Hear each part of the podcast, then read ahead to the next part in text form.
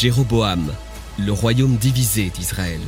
De la royauté à la captivité, épisode 2.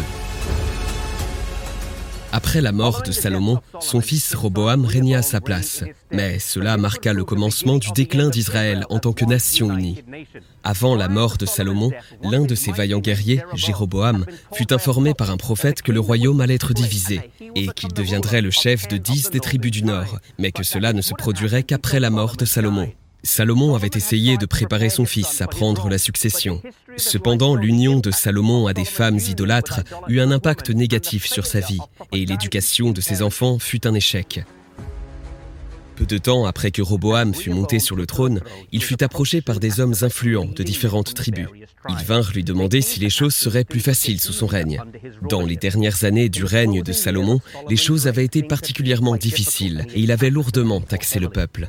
Roboam leur dit de revenir dans trois jours. Dans un premier temps, il s'adressa à des hommes plus âgés qui lui dirent d'être bienveillants envers le peuple en allégeant leur fardeau. C'est alors qu'il le servirait pour toujours. Il ne fut pas satisfait de ce conseil. Alors il demanda à des hommes plus jeunes qui lui dirent de traiter son peuple avec dureté et de leur faire savoir dès le début qui était le chef. Flatté par la perspective de consolider son pouvoir, il fit de ces jeunes hommes ses conseillers. Lorsque le peuple revint vers lui trois jours plus tard, il leur dit qu'il augmenterait leur fardeau et leurs taxes. Cela n'avait jamais été le plan de Dieu. Il n'a jamais voulu que son peuple soit traité par le roi d'une telle façon. Le résultat irréparable de cette action fut la séparation des dix tribus du Nord, formant alors un gouvernement sous la direction de Jéroboam. Les deux tribus du Sud, Juda et Benjamin, restèrent quant à elles sous le règne de Roboam. Nouvellement couronné, la plus grande peur de Jéroboam était que le cœur du peuple soit un jour conquis par le souverain du trône de Jérusalem. À cette époque, il n'y avait qu'un seul temple à Jérusalem.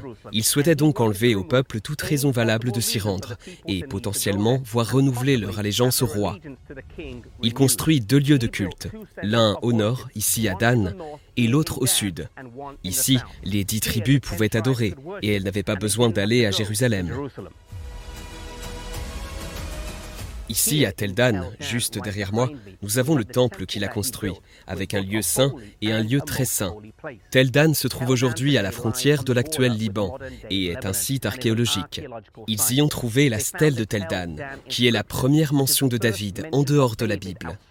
Jéroboam mit ensuite dans le lieu très saint deux veaux d'or, mais en agissant ainsi, il viola les dix commandements dans lesquels Dieu ordonne clairement de ne faire aucune image taillée. Il tenta de persuader certains Lévites de servir comme prêtres, mais par principe, ils refusèrent.